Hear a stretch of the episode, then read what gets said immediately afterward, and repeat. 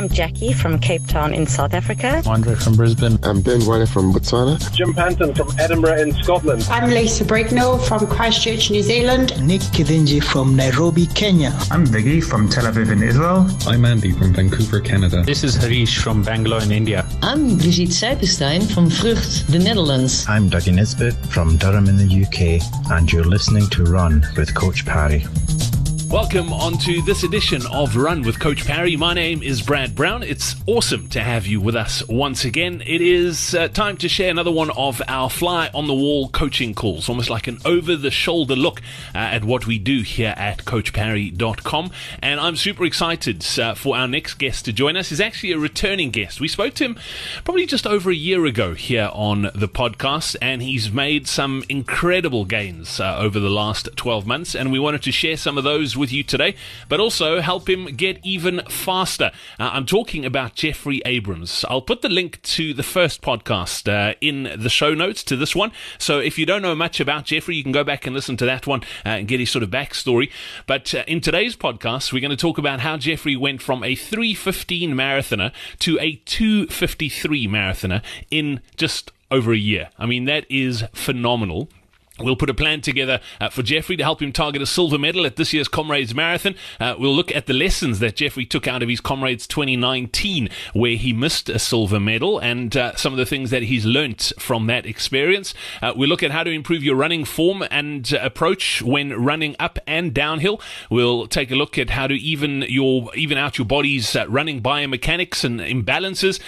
we'll talk about heart rate and what spikes in your heart rate mean. Is it interference or should it be something that you worried about?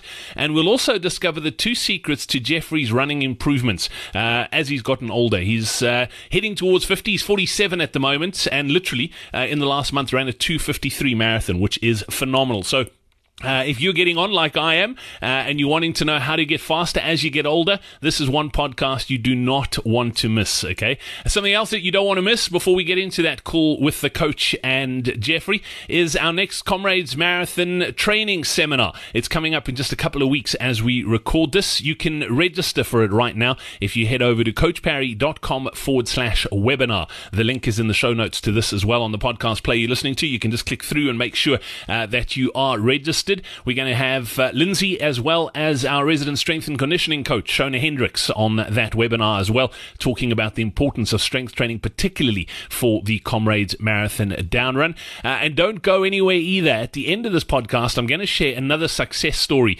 uh, on the podcast from Vikram Varma, uh, who's had a great experience with us over at CoachParry.com. Uh, and don't forget, if you'd like to run as well as we know you can, all you need to do is head over to CoachParry.com forward slash join, grab yourself a training program. You get access to our entire team of coaches. There's a dietitian as well as a community of runners just like you uh, that'll keep you motivated and hold you accountable. That website to get to once again is coachparry.com forward slash join.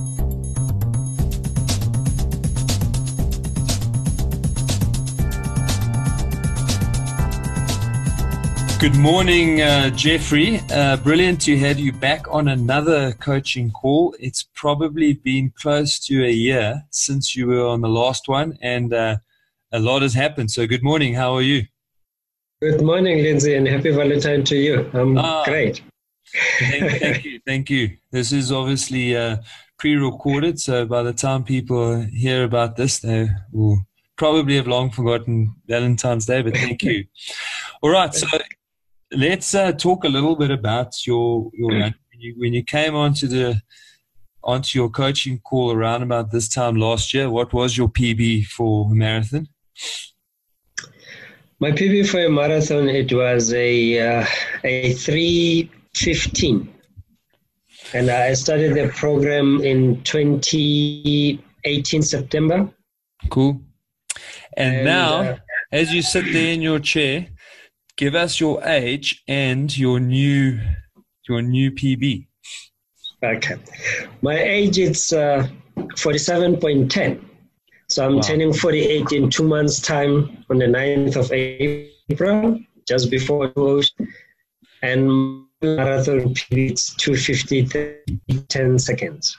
Yeah, so Jeff, I'm going to ask you just to turn your camera off because we're having some some uh, sound okay. issues there. But I'm quickly just going to going to summarize what you said for for the benefit of everyone listening, um, and that is that your 5K PB is now sitting at 17:34, your 10K at 36:38, your half marathon at 81 minutes, marathon at 2:53. So that is down from three 15 to 253. Jeff is now finishing regularly on podiums in the veteran category, and he will be shortly be um, standing on the top step, I'm sure, on a number of um, of uh, marathon and, and, oh, sorry of, of, of masters podiums. Um, right. So, Jeff, what is your main goal for this year? The main goal is still elusive silver at comrades that I'm looking for. Uh, that is the that's the cherry on top because I've I have all the PBs except the 56 intuitions, but that is it's it's not a major because I believe that I, I can still run a, a 415 easy, comfortable in two oceans. So that will be a new PB for, for two, two oceans itself, as I've ran my 2018 two oceans at 423. So yeah, um, my my main goal is is achieving comrades, and the time that I set for myself for comrades, I know it's quite steep. It's a it's a seven ten ten. Cool. So I'll work that out. Maybe if we can discuss that, because I, I, had a look at the the splits based from 10, 21, 32, and so on. Whether will I be able to do that? And as as far as up to 56, uh, for me to be able to run a 7, 10, 10, I, I, I should be averaging at 446. So maybe if you can guide me on that, whether is it is it doable? And I, I, know what I'm, I'm how what was my mistake on, on, on Comrades 2019. So maybe rectifying that uh, as I've started doing that uh, during training as well. So yeah, that that is my focus. So the simple answer to your question is that absolutely. So if we take your marathon time, which incidentally your PB was set at altitude, and that that is significant because um, you know when we drop down to sea level for comrades, we will be at an advantage there. But based on your current marathon time, um, you are in line for a 712 at comrades, and I think that with a little bit um, more training between now and then, factoring in the mm-hmm. the altitude and having a discussion now around what mistakes you think you made at comrades i think that 710 is definitely worth going for. And I, I think the most important thing with, with going for that 710 is that because it's so close to where your potential is it's not you're not risking a massive blow. Of course you know comrades being comrades you may not quite hit your target, um, you may come in at 1750, and 715 or 720, but that'll be okay because your primary objective will be achieved, and that is a silver medal. Um, so yeah, I'm, I'm very comfortable with us now discussing how to get you to that 710. So maybe that's a, a good place for us to start. And that is last year going into comrades, you were a, a marginal sub three or, had, had you at that stage, I don't think you'd run your sub three. You'd run you ran your sub first sub three at Cape Town Marathon, if I'm not mistaken. Yes, that's correct. Cool. So uh, going in going into comrades, your your your marathon time was going to my, my, my marathon time was a three oh eight. Uh, uh, that was the best in uh, January in Johnson Crane, cool. and yeah, it was a tough one uh, with double hamstring, calf muscle pulled, and uh, yeah, so I actually remember. it was a struggle. And when yeah. you went when you went into comrades, um, what was your plan to go through halfway? You know, Lindsay, I think there, I, I, went into Comrades. I thought I had a, I had a plan. I mean, I got the, I got the armband, the timing armband. It's, yes. it, it didn't work for me. I, I couldn't understand it because it's backwards. So I know I had a, a 450 pacing plan in place to average that to say at least by 60, uh, 60k, I shouldn't be worse off than 450. But I started consecutively too slow. By the time I wanted to pick up, my leg couldn't just go. I could barely do a 505 average pace. And I knew then at, at about 40K that I'm not going to make silver. And I, I just ran to finish. And I knew that if I get a sub 830, I'll be okay. So, and then I came back from from comrades with a, with a plan that if I want to average a, a certain pace for a race, I start the first 3K with that average being achieved. From there on, I can start on a negative split, just come down to the pace and then build up from there. For example, uh, it will be, for example, if I want to run a, a, a four minute per K pace, as I was planning in Cape Town on September, I started at 350 for the first 3K. And then from there, I just hovered between 402 and 4, mil, uh, 4 minutes per K, which at the end of the day, I got, I think it's a 404 average overall. So it's been working for me for the last, I would say, 30, 30 weeks or so. So I've been achieving that. So I'm, I'm just perfecting that or trying to perfect that going to comrades. So look, I, I think I think you are your, your strategy in the race is obviously sound, um, and I think your best chance of running well um, at a race like Comrades is being as consistent as possible in terms of pacing from the beginning to the end.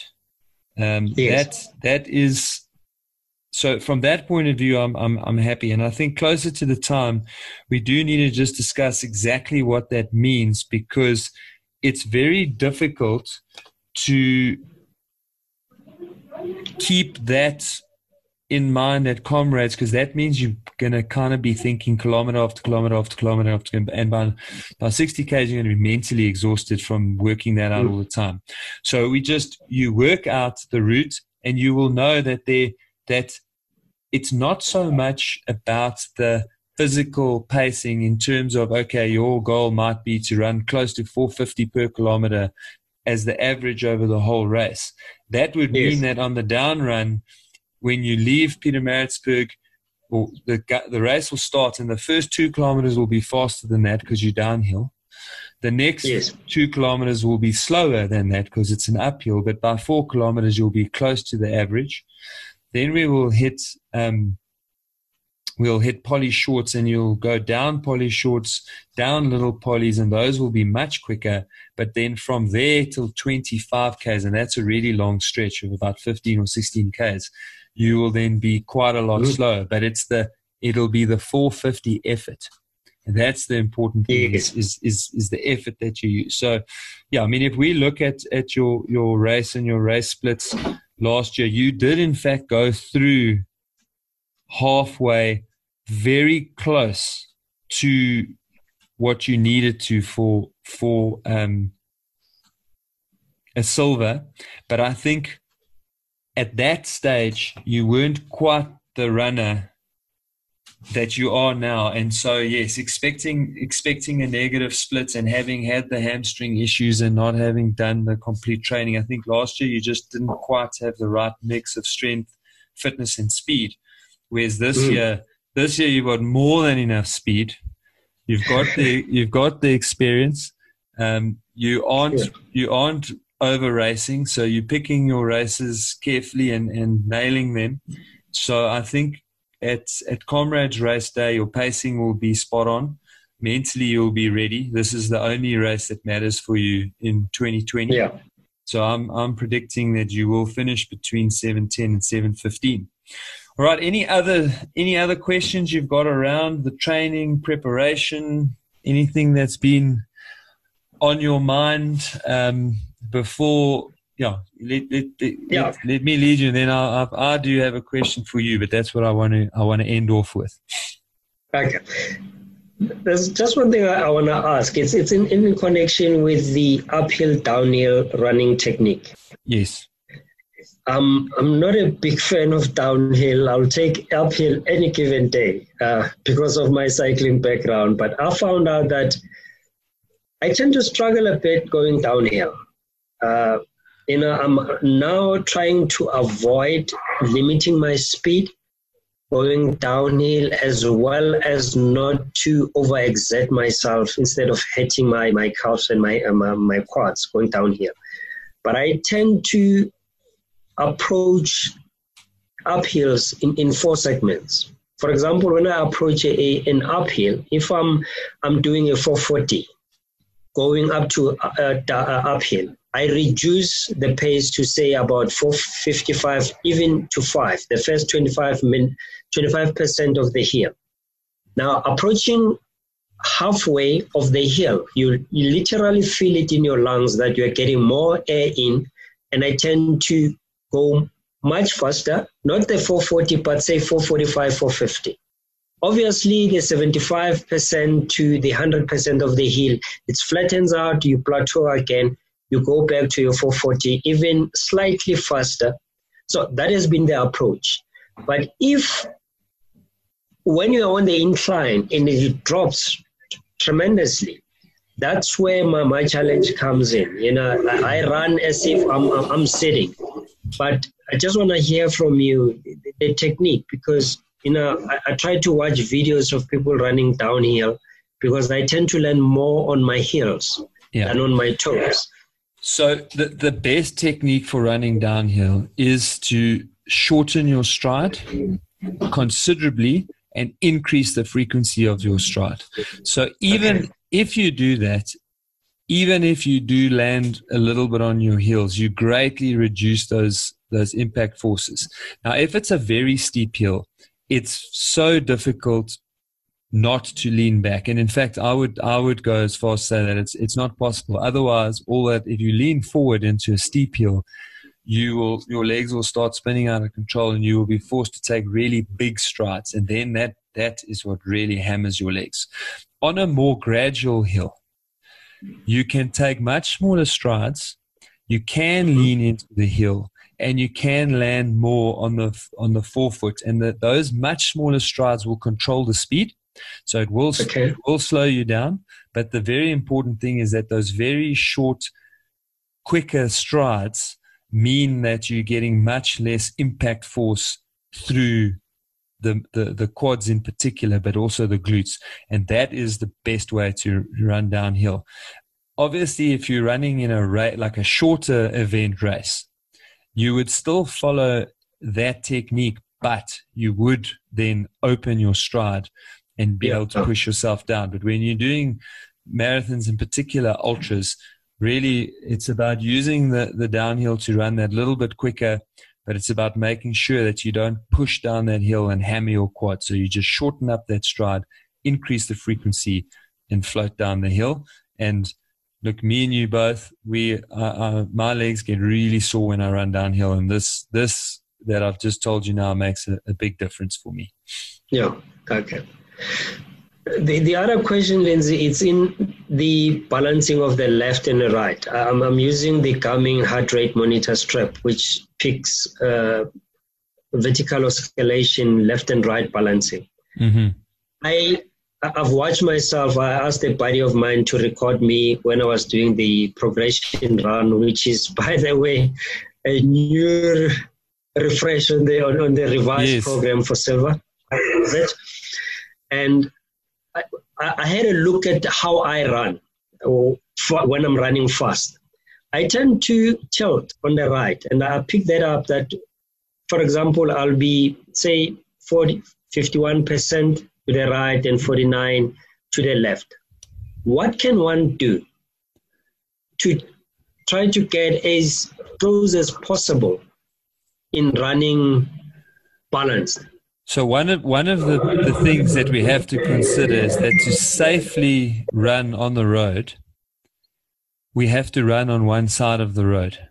So typically yeah. that means we're on one shoulder or the other. So that's the one thing that'll impact because roads are designed um, to be slightly convex so that the water runs off the road and doesn't pool on the road. So that does mean that when we're running into traffic, our inside leg is hitting the ground earlier than our than our outside leg is hitting the ground. And that in turn means that there's going to be a difference between left and right barrett. So the first thing is yeah. obviously where possible running on on very quiet roads where you can almost run in the middle of the road or if there's a nice shoulder um, particularly like a gravel shoulder that sometimes helps but we yes. all have we all have slight differences and those differences are often linked to difference in strength between left and right and or difference between flexibility in in left and right so strength okay. training strength training and in particular doing um, single leg type of exercises like single leg squats split squats and step ups those are the type okay. of exercises that help to strengthen enough, strengthen to, to correct that balance.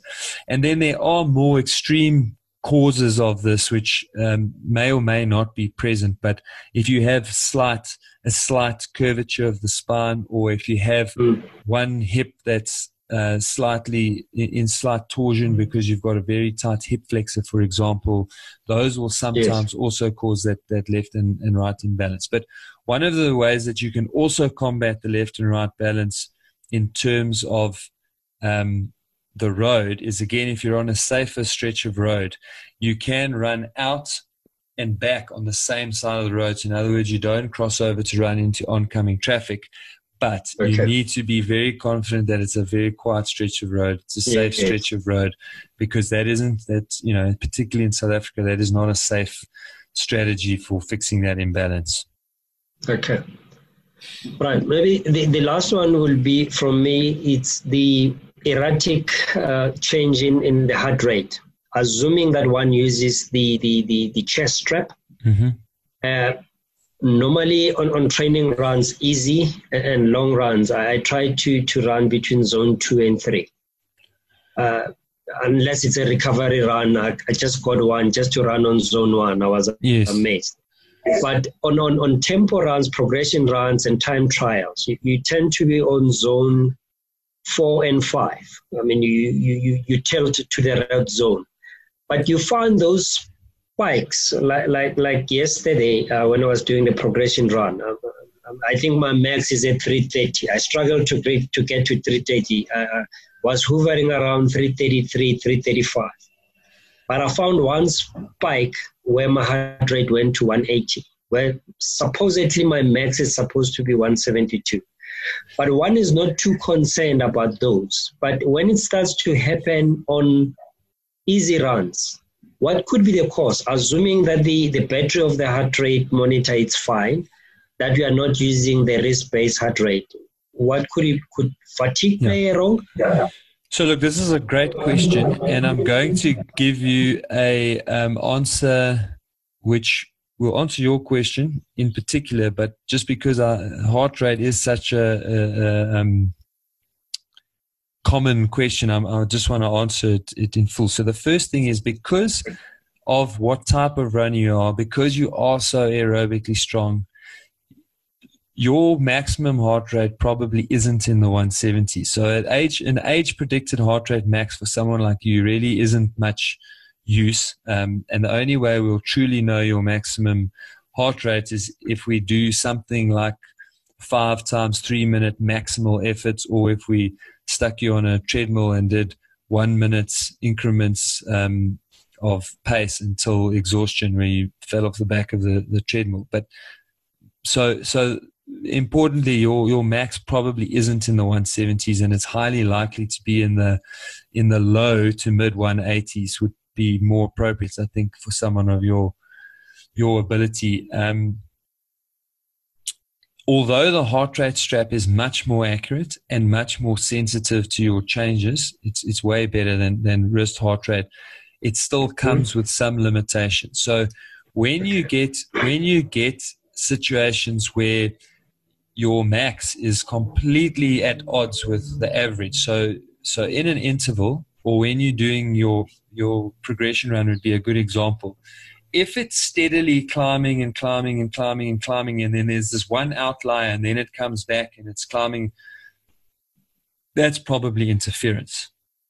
Okay. And you've either gone under an, a, a, telephone line, electricity box, um, uh, cell phone tower. So all, there's all sorts of things that can cause some very short-term interference. And because we're moving, it it's interfere and it's gone. Okay.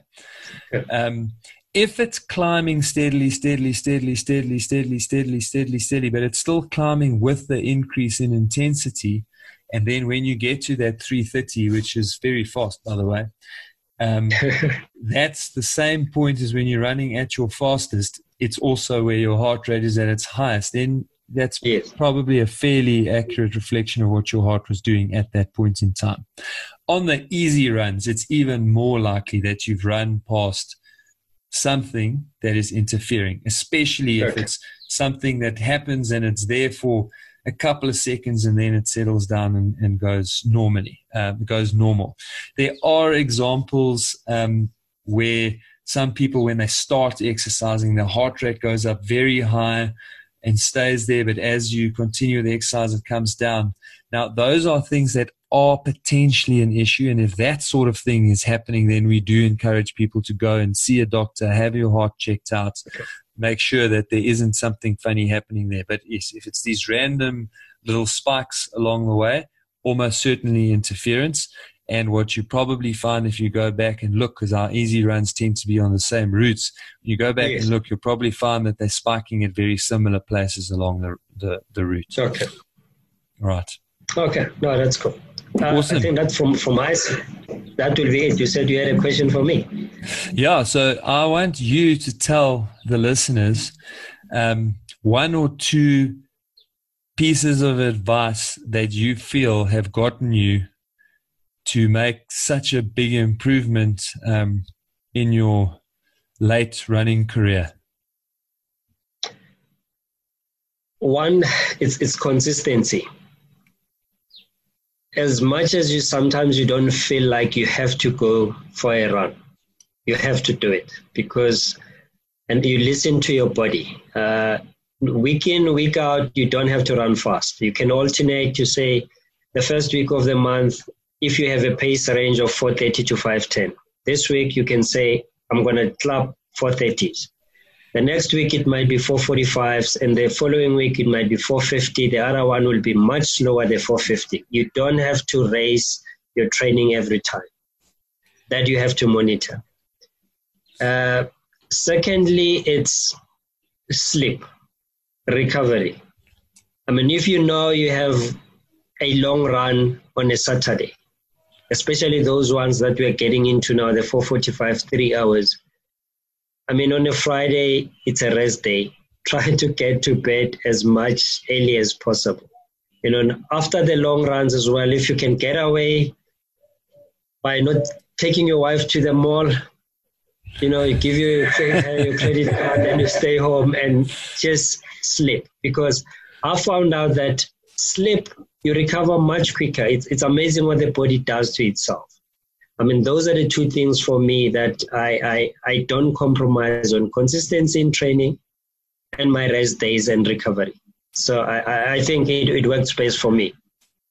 Jeff, that is amazing advice. Um, people probably won't believe me, but I did not prompt Jeffrey at all with those answers. But if he ever decides to retire from his day job, we will have a, a job for him at Coach Parry. That is absolutely brilliant gold advice.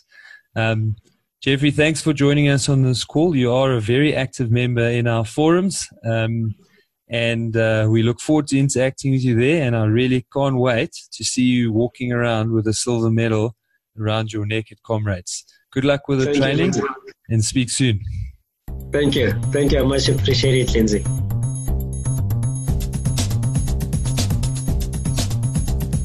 How cool is that? 253. Man alive, that is fast. Jeffrey, we are so proud of you. You have no idea. Well done, mate.